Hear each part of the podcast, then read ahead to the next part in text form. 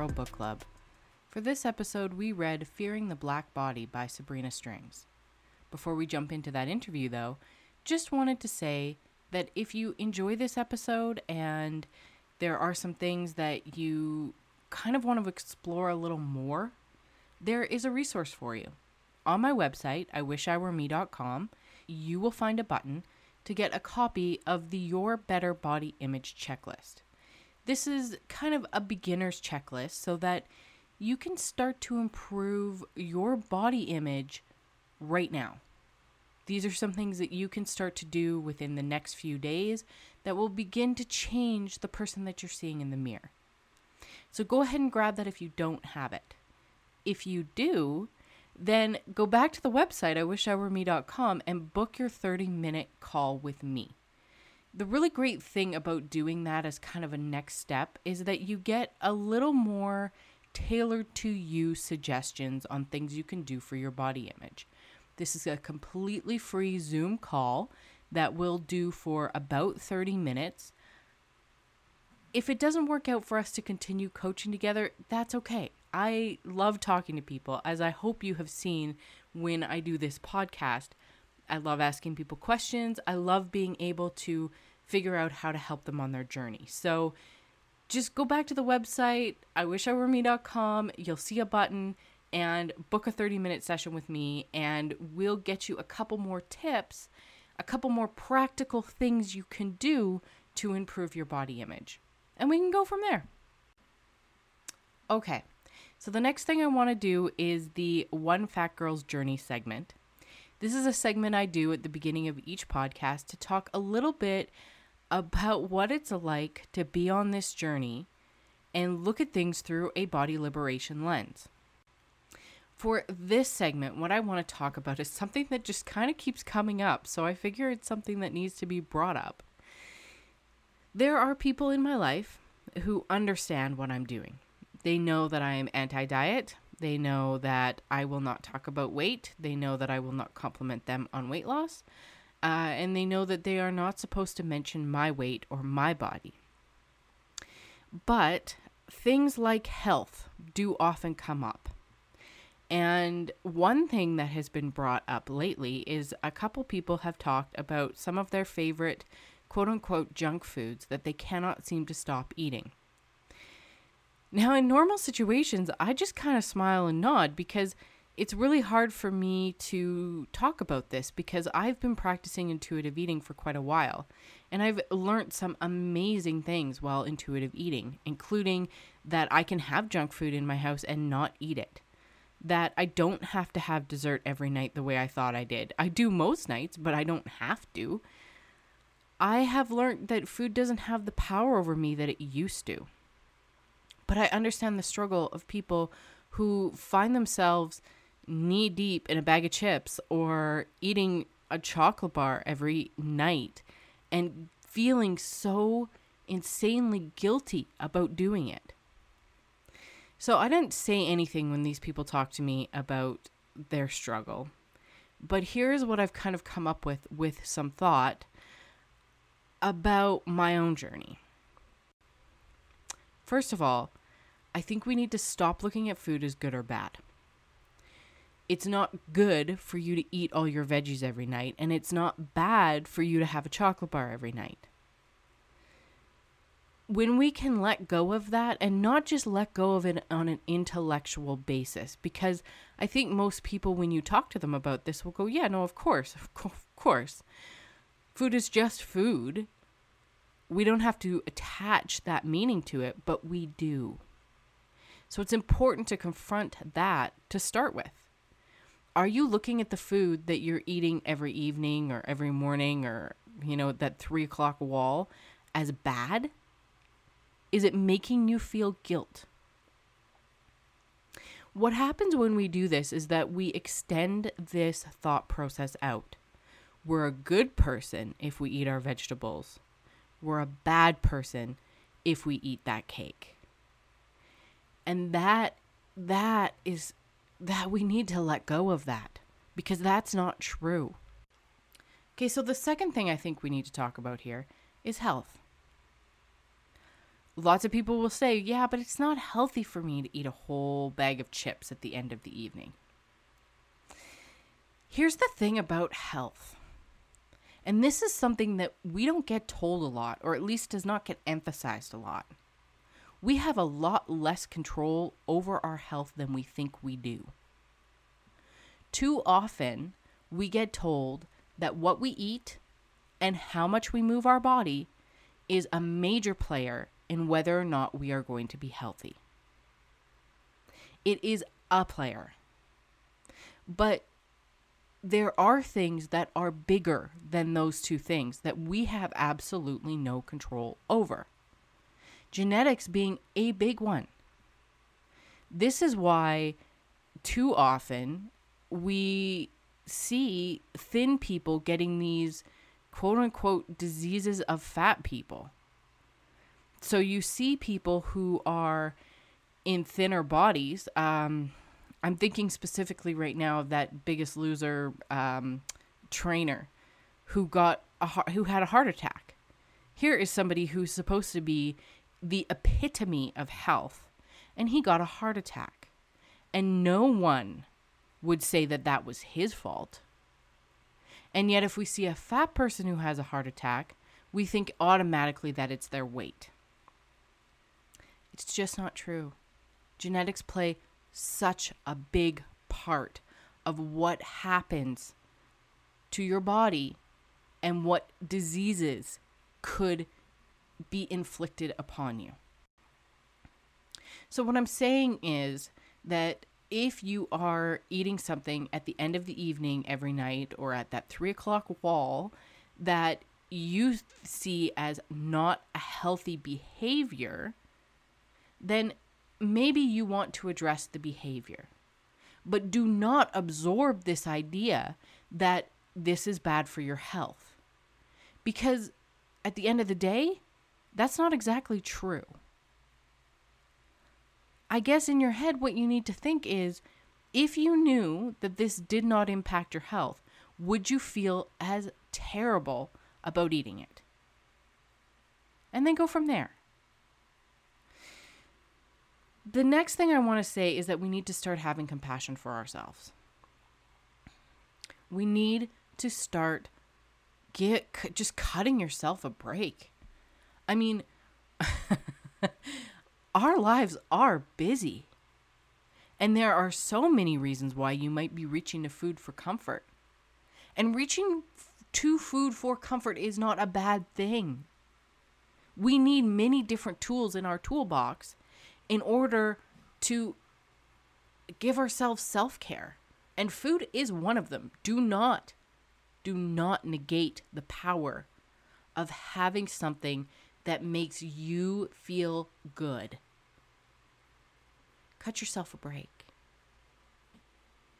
Now, I know, you know, there, there's always practical tips on this. Like I said before, with health, um, you know, if this is a behavior that you are looking at kind of trying to reduce, there are always things you can do. But let's not be obsessive about any of this.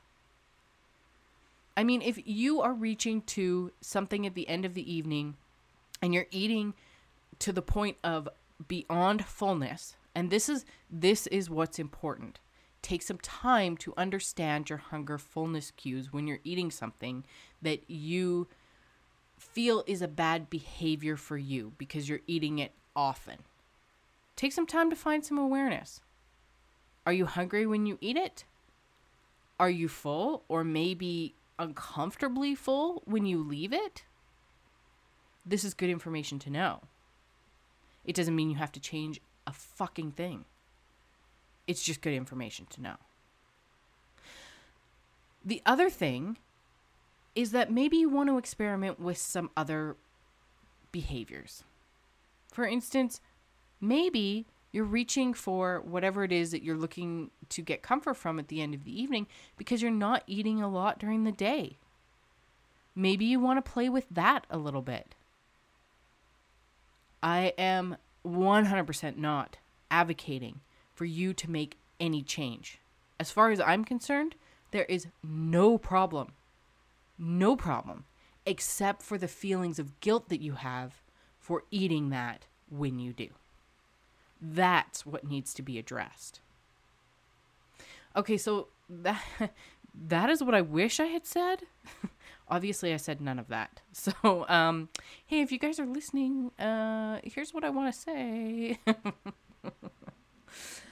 All right, let's jump into it because this interview is intense. This book is intense. Okay, if you've read Fearing the Black Body, oh my gosh, I'm so excited to learn what you thought of it because holy crap, that was a good book. I mean, I got so much out of that book, and I think that this interview with Natasha really kind of highlights some of the the big level things I got from it but it is definitely on my I'm encouraging you to read list of books. All right, let me tell you a little bit about my guest, Natasha. Natasha Nijindi is a Canadian non diet nutritionalist, body image activist, Zumba instructor, and entrepreneur. She spent years being a slave to diet culture, but she was never able to keep the weight off. After hitting rock bottom, she finally gained food freedom and learned to truly love herself. Her lived experiences and nutrition knowledge inspire her to help others gain food freedom and accept their bodies too. Please enjoy this conversation with Natasha. Hi, Natasha. Welcome to Fat Girl Book Club. Hey, Jen. Thank you so much for having me. I uh, want to jump into this book because it is so dense and there's so much to talk about. But let's start with a little bit about your journey. Can you talk a little bit about your um, and normally I ask my guests before I start recording, but I forgot to do that on this particular instance. so I normally ask them to put a label on their journey body positive, body acceptance, fat acceptance. So if you could tell us a little bit about your journey and maybe what you call your journey, if that would be okay. Okay. So I call my journey the journey of body acceptance and food freedom. Mm-hmm. And my story starts way back in South Africa. And so I was raised there. And when I lived there, there were people there were people of all bodies and shapes that looked like mine. So I never felt uncomfortable or out of place about my body. But then I moved to Canada. And on this side of the world, everyone looks totally different from me. And mm-hmm. I just kind of realized, like, oh my God, I don't fit in this beauty standard. And I was pretty young when I felt that way. And so it's bad because I really grew up wanting to change my body so badly. And so at the end of high school, I fell for someone who told me that if I lost 50 pounds, I would be more attractive. No. And so, yes, it was so mean. But then, silly me, did not take that as a red flag that maybe he wasn't the one. Silly me took that as a challenge and something that I should definitely ac- accomplish so that I could be more attractive. And so for the next three months, I starved myself and I over exercised. Like mm. I wouldn't eat over 1200 calories a day and I would exercise six times a week, sometimes twice. It was just awful. But the bad part about it is that as I lost weight, I did get that respect that I wanted so badly. I got all those compliments and I did feel more attractive, but that's because the people around me were giving me that affirmation that this is good, this is the right thing to do. And so I applied for nutrition because I really wanted to help other people lose weight and I thought I was on the right track. Yeah and it was just awful my motivations for going in but then at that time i stopped being able to diet and work out that much because it just wasn't sustainable and i regained all the weight plus even more and it was really traumatizing to go through that because i was in a nutrition program we are supposed to be skinny and I just kept getting further and further away from that. So that was just really hard to go through. And so when I was almost done the program, I went to a dietitian and I was like, I lost, I need to lose at least 50 pounds because I've gained so much weight. Can you please help me? And so she offered me a totally different approach from what I was expecting. and she introduced me to intuitive eating. And so I worked through that with her, and it just changed my life so much. And so that's where I actually started my Instagram from because I really wanted to share all of those good feelings with anyone who would listen. so, yes, that is my little journey. Wow. And you're in Canada. Me too. Yay. Um, but I talked to a registered dietitian who was down in the US and she was telling me a little bit about the program. So I'm curious to know I mean, if you know of any of the differences between the two countries in terms of what a registered dietitian kind of what their program looks like. But I think more like what was your experience like being in that program in terms of uh, what you all learned? And as you said the people around you were supposed to be i'm putting in air quotes supposed to be thin those types of things that were happening in your program for you.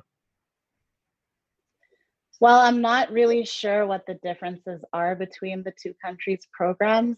The one thing i have noticed though is that most of the ones in the us have a master's degree so i'm not sure if that's a requirement or if that just makes them more employable because in Canada, having a bachelor's is perfect. And then, just in terms of what we learned in school, it was really based on weight centered approaches. So, we learned all about calories and those kinds of things. We never touched on intuitive eating or anything like that. That was a lot of self learning. wow. So, it's very weight specific. Mm-hmm. It really is. Yeah. Wow and I'm assuming it's the same as it is down there. Like a registered dietitian here can also go work in a hospital or a school or mm-hmm. like the kind of range of yeah. Oh, that's very interesting. And what happened to the guy? Yeah. Just curious. well, ah, uh, the guy. He did not like me after 50 pound weight loss. Um, that was really rude.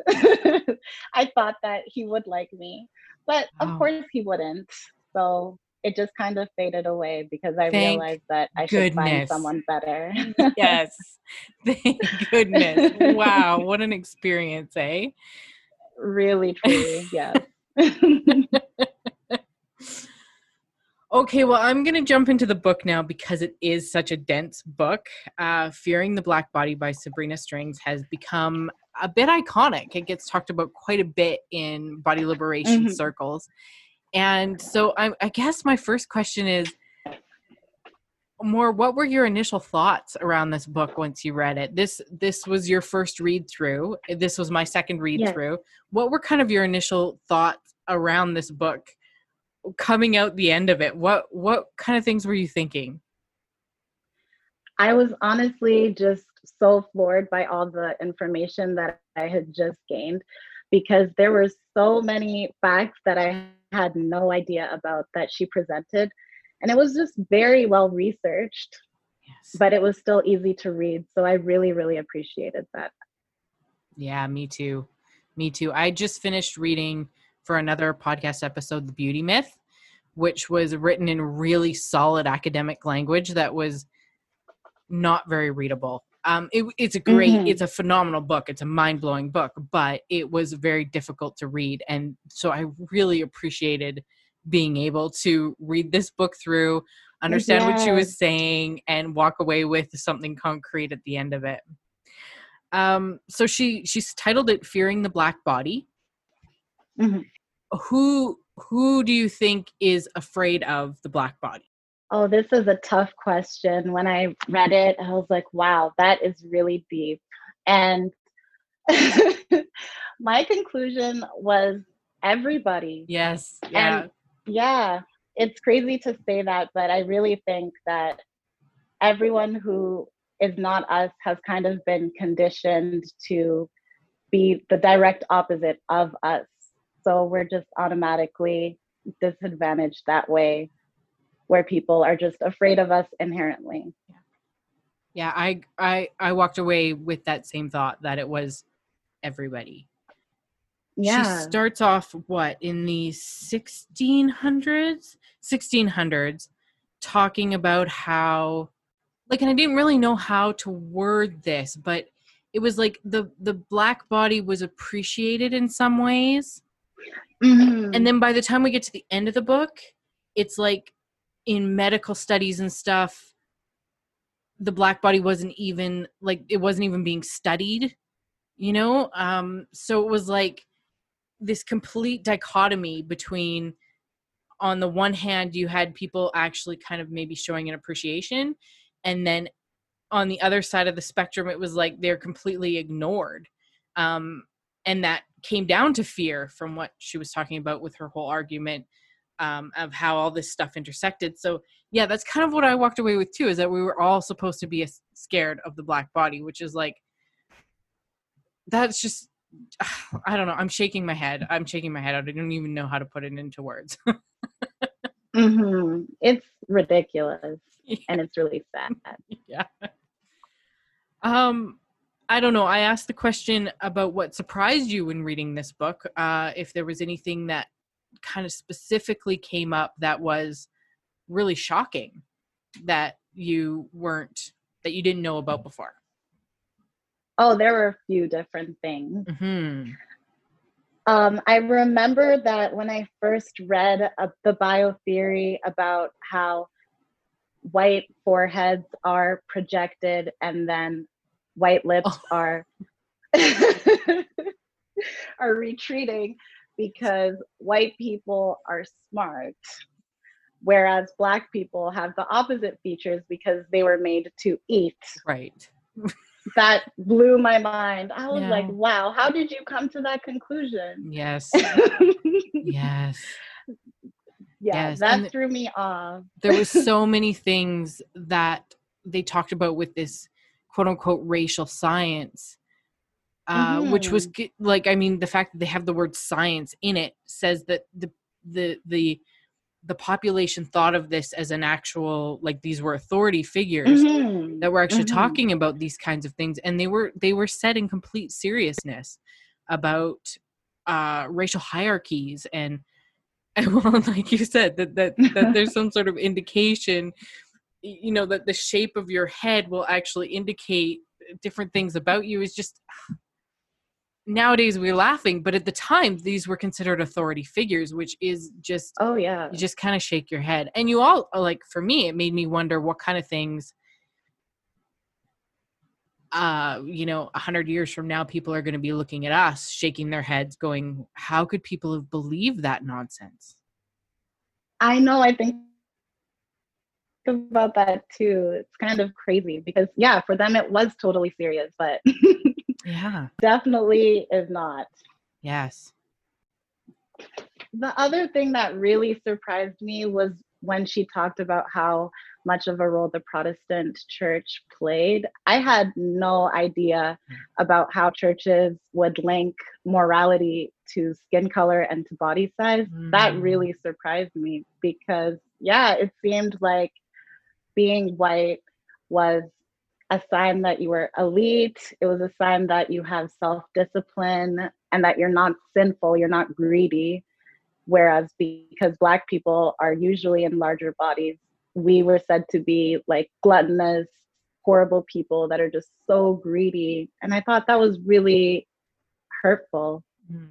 honestly. yes yes and your point about the protestant church is is an interesting one because i i don't i'm not a religious person Mhm. um but i have encountered a couple people in my path I, a few of my podcast guests actually who are very active in the church and they tell me that fat phobia is extreme like it is something that they have very much encountered in their religious practice because some of these things that she talks about in terms of gluttony and temperance are still there they still linger in the culture we're in Exactly. which is crazy.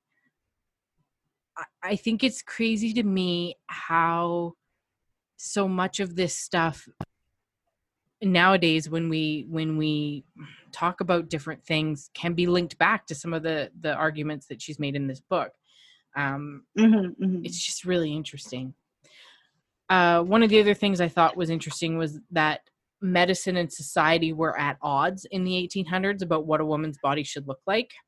So medicine yeah. was saying that women should not be this thin. They shouldn't be it's not healthy for them to be like this whereas popular culture with magazines and and even racial science was saying we need to be thin for the good of the country. the country. That's crazy. Well, and it's especially so crazy because when we look at it today, it's like it's almost like it's almost like the way that that Sabrina Strings goes through all the different centuries and talks about all the different uh, kind of things that were happening in all these different areas it, with racial science, with this thin ideal, um, and how everything kind of intersects it was almost like she was saying that medicine was behind, but medicine just kind of reacts to the society that it's in, which I think is very interesting because I think a lot of people today would hold up science and medicine as being the reasons why it's not okay to live in a fat body. So I thought that was really interesting. Uh yeah. Yeah, so there was a lot in there that that was sort of mind blowing. mm-hmm. Definitely. I was shocked for most of the book. Mm-hmm. And it's honestly things that should be common knowledge. I feel like if people knew the history of all of this stuff, it wouldn't be that widespread. I agree with you. I think I didn't know any of this. Uh, I read a mm-hmm. book called Fat Shame by Amy Erdman Farrell and that was kind of the first time that I encountered some of these ideas. It's more like a primer than this one is. this one's so in depth. So, but it made me realize these deep connections between racism and fat phobia that I didn't know before. And and I think it's uh, it's probably a good time to talk about that. What uh, what what do you think or what is the argument being made here or what has your personal experience been like connecting racism with fat phobia? So, one way that I've experienced fat phobia and racism is just from society in general. If we look at the last 20 years or, or so, being thin was the only way of looking that was acceptable. It's only been in the last few years that people are now more into curves and into big butts and mm-hmm. small waists and those kinds of things. And the only reason that was even normalized is because of the Kardashians, unfortunately. Mm-hmm. And they're not even black people. So it took someone not someone who's not black mm-hmm. to make black features kind of more acceptable. And so it kind of is really annoying that only recently have my features been seen as more appealing. Before, no one would ever compliment me on my shape, mm. but it only seems now, as things are shifting a bit, people are like, oh, you have a nice shape. But then, even within that, having a booty or having a big butt, the way mm. people describe, actually has a hierarchy too, from what I've seen. It seems that the ones that are valued and seen as great are the kind that you build in the gym. And usually it's white fitness influencers who are doing this, and they mm-hmm. have the great, awesome big butts. Yeah. And then the ones that are on Black women more naturally are seen as inferior because it's like a fat butt, and no one wants a fat butt so mm-hmm. the connections are really deep. yeah. I, I think about this, this, this, like the, the Kardashians have been the ones to promote this and maybe get uh, this into the more mainstream and that's just kind of mm-hmm. infuriating mm-hmm. on on multitude mm-hmm. of levels i mean they're also the ones that are promoting uh, detox teas um exactly. corsets or not what do they call them now? Waist trainers. Waist trainers thank you. You know these types of really horrendous things to to shape our bodies mm-hmm. into something that you know it's okay to be fat as long as you're this shape you know which is Mhm. a terrible message and it's not even their natural shapes too. No. that's the crazy part about Yes. it those are it's not their body. Yes. Yes. Yes so what kind of things do you think sabrina Strings says about like in the way i read it is she kind of starts talking specifically about race at the beginning and then she kind of talks about how it intersects with this whole thin ideal and then by the time we get to the end she's talking about it about medicine and they've completely kind of come together that's kind of how I viewed the argument was that you know you're kind of uh, on the one hand you're looking at race as kind of a separate thing in the 1600s because she kind of goes through all the different decades de- no not decades centuries Mhm. um to to talk about these things and and I thought that was really interesting and I thought that it was really uh just the differences between what these generations of people thought about race and then thought about living in a larger body. Um, I don't know. What were your? Did you kind of have any takeaways with the the way she laid out this argument in terms of uh, in terms of race and in terms of the thin ideal? I just found it really interesting the way she laid out how being thin became the American way of being, just in the sense that being thin meant that you had that self control and that you were disciplined. It was even a sign of intelligence at some point. So, just connecting those ideals with the fact that Black people were seen as inferior, Mm. it kind of shows that connection right there. Because if we are not those things naturally, or we just can't get there, it's now saying that we are not intelligent. It's saying we're savages, Yes. and all of those kind of negative words are Mhm. being ascribed to us because we don't fit those ideals. Yes. She also kind of talked about how at one point in time, I think she said it was the 1700s, there was this whole idea that men uh, needed to be really thin because it spoke to them being uh, more intelligent because they're above their kind of earthly needs. They're in the realm of their heads. At the same time that that was happening, it was okay for a woman to be very voluptuous and to have curves to some degree. Um, she doesn't really get into this, but I I felt like even though she talks about in the 1600s it's okay for a woman to be voluptuous, uh, I still like they threw around some numbers a little later in the book as to um, proportions that they were talking about for the actual Venus, and it was like that's not really going to be quote unquote fat. Like it, it it's really still not going to be someone who would be considered fat at any level, uh, just not really thin. But anyway, I thought it was interesting that at one point it was the men who were supposed to be really thin and not the women, and I and and I thought it was interesting that um, you know even though we're talking about the voluptuousness of women, that um, that the voluptuousness of women is still not they may be fleshy, but they're not fat. hmm Yeah, I found that very interesting too. It almost made me wonder if there could be some sexism in there. Like maybe at that time, men's weight was so much of the focus that for once they were not thinking about our weights as much. And maybe they didn't need us to prove that we are more superior than each other because Right. they were focused on themselves. Who knows? Right, right, right. well, I mean, still though, at the time they were objectifying women with how, like, how many different treaties about beauty can we have talked about in there, right? I mean, every man and his true. dog seemed to have an opinion about what it meant to be beautiful, even in the 1600s. that is crazy. the objectification of women never, never really ended. no.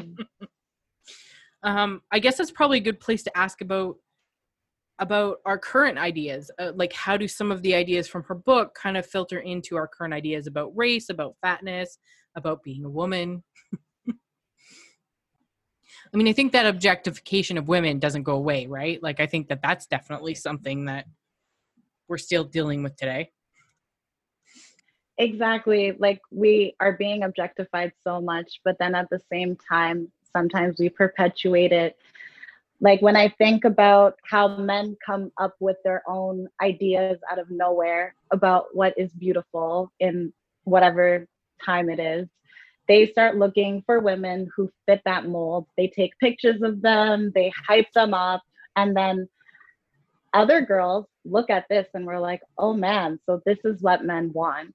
And whether it's consciously yes. or subconsciously, we start striving to kind of be more like that. And it's really sad, but it is natural to want to be loved. It's natural to want to be seen as desirable and attractive. So, in that sense, I think that we still perpetuate that ideal, sadly. Mm, yes, yes. And, and what do you think about some of the things that you walked away with what this book was telling us about race? How does that kind of play into who we are today as a society, as a culture? Hey, there's a big question. Sorry. Not, this book doesn't lend itself to like, let's ask a really like you know, a tiny These question. deep questions. I know they really are. So good. Um, do you mean just in general? How has it affected society right now? Yeah, or? like I, I think for me, I walked away with like because especially um, the last few chapters, she doesn't talk as much about race. I mean, she does. She mm-hmm. she talks about immigrants and immigration, and talks about how um, uh, how how immigrants were treated and why uh, Irish immigrants and Russian immigrants and Southern European immigrants were looked at as other. Um, and then she kind of comes mm-hmm. back around uh, at the end talking about medicine and how medicine didn't really talk about the black body so much because you know at one mm-hmm. point in mm-hmm. time racial science said they're just going to die off like that was kind of the thought was that yeah. they yeah i know you laugh but that that really actually that made me so angry i was like this is supposed to be a culture we are supposed to be a caring culture we are supposed to care about one another mm-hmm. we are supposed to look at mm-hmm. one another as human and it was just you uh, would think so my heart just broke anyway um and and so she then she comes around back around to that and she talks about how in medical science uh, they didn't mm-hmm. even really do any studies so it makes me wonder like what are what are we as a culture and a society like what are we saying about race? And i mean right now i mean with everything that's been going on uh, with the protests mm-hmm. and everything maybe maybe maybe the situation has changed since you know two years ago or something but i don't know. I don't i i just kind of i'm curious if you walked away with any takeaways about about race from this book that can be applied to society today I would say that when I was in school, all the textbooks would always talk about the incidences of different diseases. And at the end of everything, it would always say Black Americans are more prone to this. And I think hearing things like that kind of makes you see other races as inferior. So in the book, when she was mm. talking about how they came up with what is seen as fat and what's not seen as fat. Black bodies are usually in that fat category that is seen as the worst place to possibly be. So even if we're not directly saying Black bodies are bad bodies, just from looking at the science and looking at what medicine is saying right now, it kind of makes you think certain things about a race. People can associate us with being more lazy, and just be, being unmotivated people all because of that medical science. And i just thought that it was interesting that it started that way at least 100 years ago and it's still going on today. I mean you you think 1600s and 1700s and she talks about the the transatlantic slave trade as being a really big kind of uh, confounding factor in in why we are kind of where we are in terms of what we think about bodies and about black bodies in particular mm-hmm. Mm-hmm.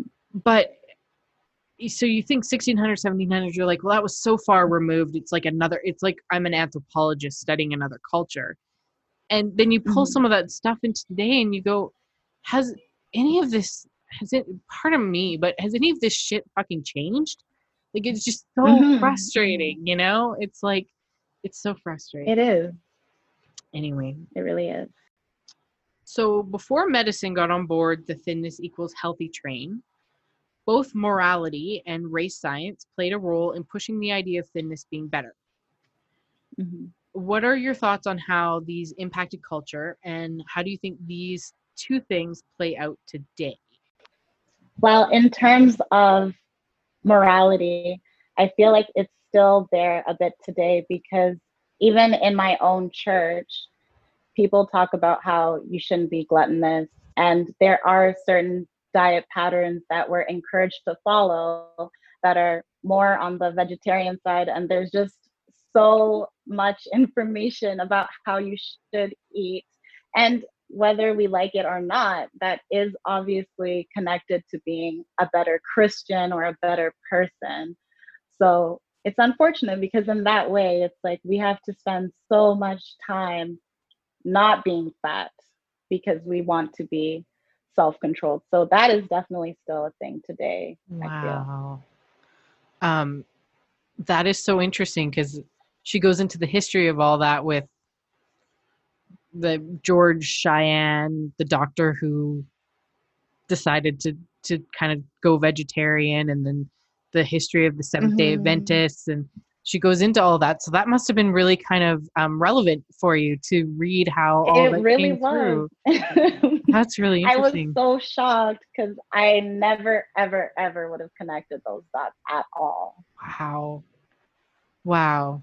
Um I what I thought was interesting it, like she's talking about all these ideas and some different people that were kind of popular in perpetuating them but she really gets into magazines and newspapers which I thought was really interesting. Mhm. So this is the way that kind of the masses, I guess, uh, began to began to get these messages that it was that that being thinner is better, that that Mhm. um, you know we don't want immigration, we don't want to um, race science stuff that they were talking about. The, that was how they Mhm. got all their messages. I thought that was really interesting. What did what do you think about the role of magazines in today's culture? Do you think they play kind of the same role that she was talking about? I think they really do play the same exact role because if I look at a bunch of magazines, especially women's magazines, they're all going to have a beautiful woman with a beautiful body, and it will be like, get this um, feature if you do this. I feel like they're all about weight loss. Like, if you do this two week detox, then you'll have a flat tummy, or you can just improve yourself in one way or another. So it basically seems like anything geared towards us is about our appearance. Yeah. Yeah, it's it the world of magazines. I used to be a real like I would buy them all all the time and Me now. I don't. That was a hard habit to break though. Cosmo was your Yeah. magazine of choice, eh? Well, Yeah, that was History of which that one was too. yours? I was I was a bodybuilder, so I was into Oh, um, muscle fitness, hers, uh, oxygen. Those ones were my. I didn't miss a month. I bought them all the time. Oh wow, wow. Yeah, they become like your. Bible. Like they become the way. they really know? do. uh, it, it was funny because in the book she's talking about how these magazines would would not only tell women how they had to behave and what they had to eat, but they were Mhm, also mhm. ways to uh, promote social justice like they they the temperance movement that was going through uh, protestantism um, you know and so, and at, at that time those things were thought of as really big kind of social justice movements and Mhm, I think mhm. it's interesting because nowadays sometimes you can see that in some of the magazines they'll do a big article on I don't know even something like body positivity and then they'll have a diet ad right after it like it, yeah, exactly. Uh, yeah, ex- they mix messages, right? Oh, it's terrible. Um, It is. It really is. In what other ways do you see culture uh, digesting these messages? Like, what do you think the role is of social media when it comes to messages about the thin ideal, about racism, about um, all the other things that she talked about in here? I I guess morality.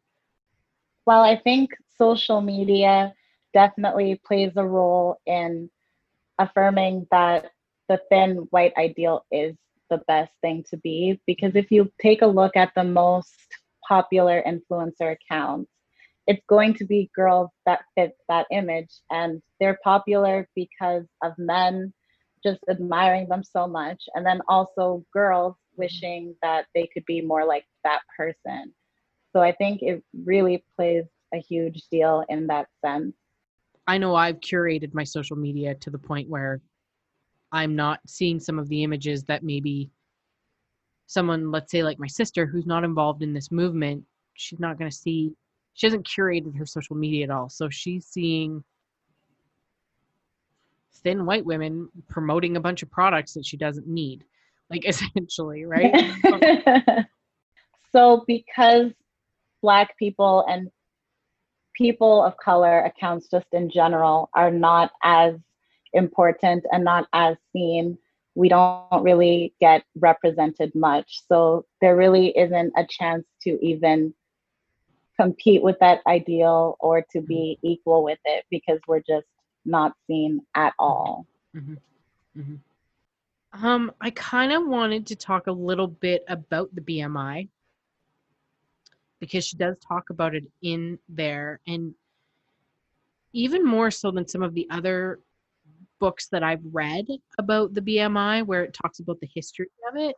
She gets into the insurance companies and their role. So I had known that the insurance companies were kind of the first ones to put out these types of tables but I didn't know kind of all like she goes into quite a bit of depth about the BMI and and where it comes from and the history of it and uh, what was your kind of your thoughts around all that or was that something that that maybe they had already did they talk about that in your program at all? I'm guessing not from what you've already talked about, but maybe.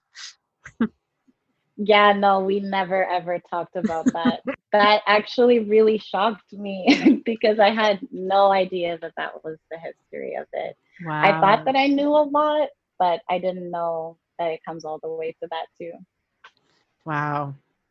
Well, and it's so. I mean, it's so such a bias.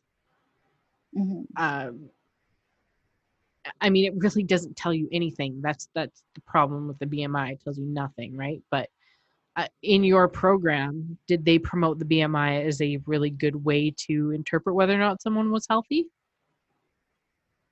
I feel like at first that was just a common measurement, but then towards the end, I do remember a few times we spoke about how it can't totally be accurate because it doesn't account for muscle mass and it doesn't count for age or gender or any of those other things. So I learned that it is a shifty measurement while I was still in school for sure. Hmm. Well, I guess that was one good thing.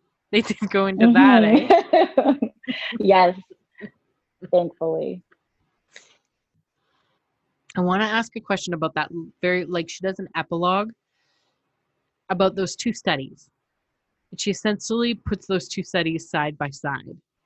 One was done by a male who was fairly new to the field, and he had come up with 18% or something like that of of deaths were related to ob- obesity, Mhm, mhm, mhm. and the other one was done by a woman uh, a woman who had it was like the most cited woman in this type of research and Mhm. she had basically come up with um, that being in the i hope i'm getting the details right being in the overweight category has just as much of a chance of there being any risk um, related to weight as being in the normal category.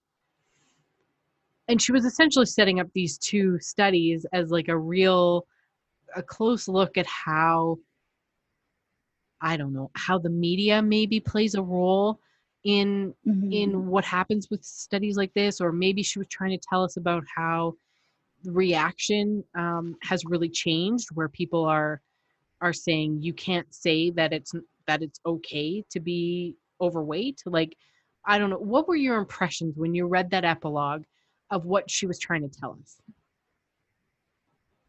Well, one thing just in terms of BMI is that they found in some studies that people that were in the overweight category actually had better health co- outcomes than people in the Mm. normal category. Mm. So yeah, that's what that was about.